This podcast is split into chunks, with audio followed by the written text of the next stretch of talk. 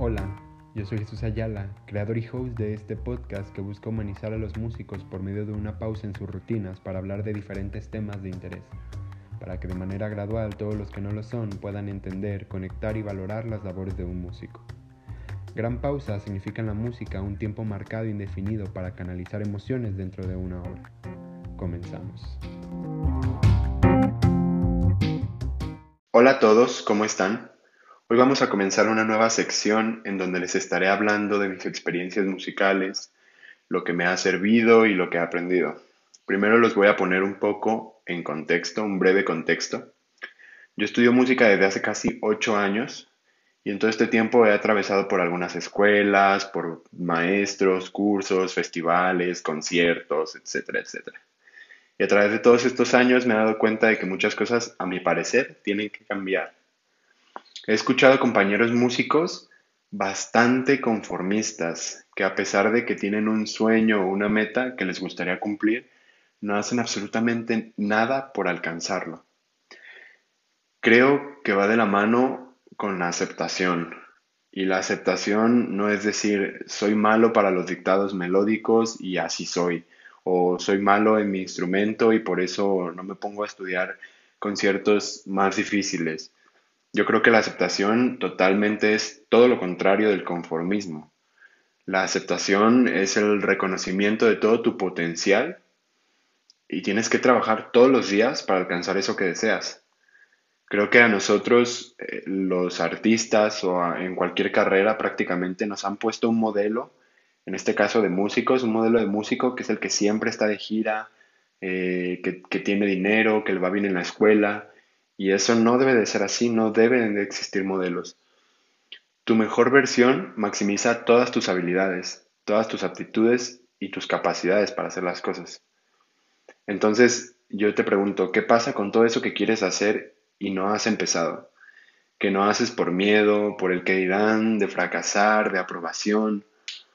¿Te has preguntado qué hay detrás de todos esos planes?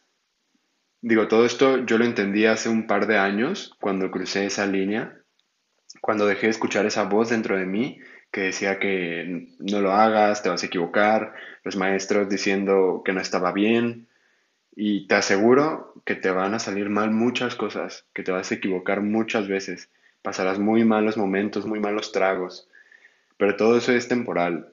Y hay algo detrás que es la felicidad permanente porque estás haciendo algo que te gusta, algo que amas, te sientes pleno y orgulloso de tus logros y tus fracasos.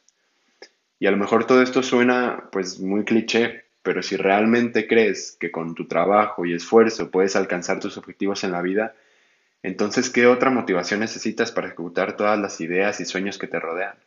O sea, si realmente no crees eso, pues entonces ese no es tu sueño. La única distancia que te separa a ti entre lo que quieres ser o hacer es un montón de trabajo y esfuerzo. Mientras le des el respeto y el esfuerzo necesario para hacer eso que quieres, puedes hacer prácticamente cualquier cosa. Cuando sabes que lo único que te separa es el trabajo, comienza la inspiración y la motivación. ¿Quieres tocar un concierto? Oye, pues ponte a tocarlo. ¿Quieres escribir un libro? Ponte a escribir. ¿Quieres diseñar ropa? Ponte a diseñar ropa. Si tu objetivo es diseñar 10 vestidos, pues entonces estás a 10 vestidos de poder tener ropa diseñada.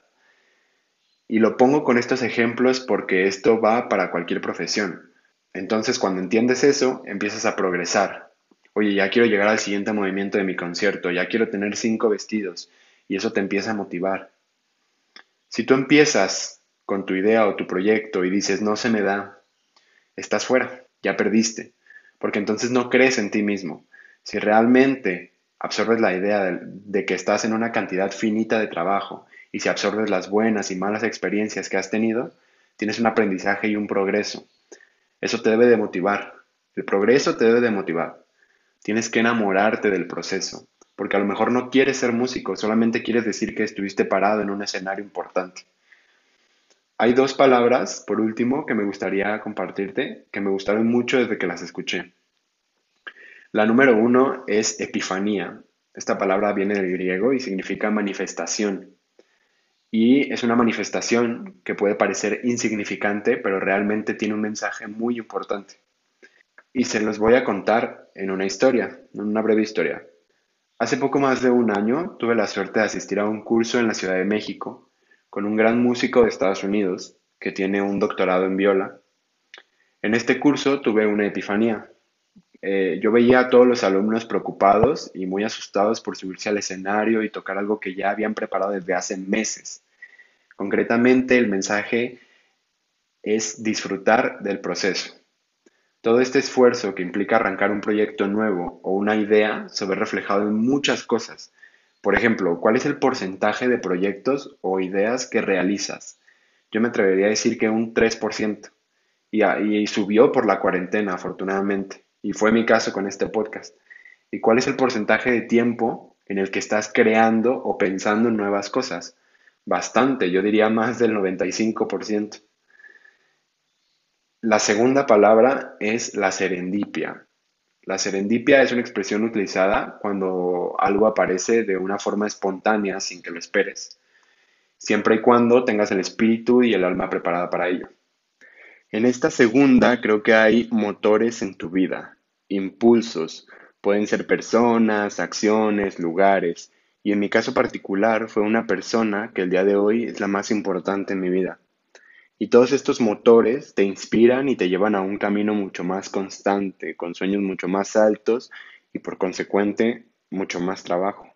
Prácticamente casi cualquier persona aprecia las cosas por su resultado, es decir, por el recital que presentaste, el libro que publicaste o la playera que diseñaste. Y nos olvidamos de todo el trabajo que hay detrás. Así no puedes inspirarte a alcanzar todo eso que deseas. Tienes que disfrutar del proceso. Entonces, si aprendes a encontrar y crear una motivación y una inspiración, estás condenado a disfrutar de todo lo que haces.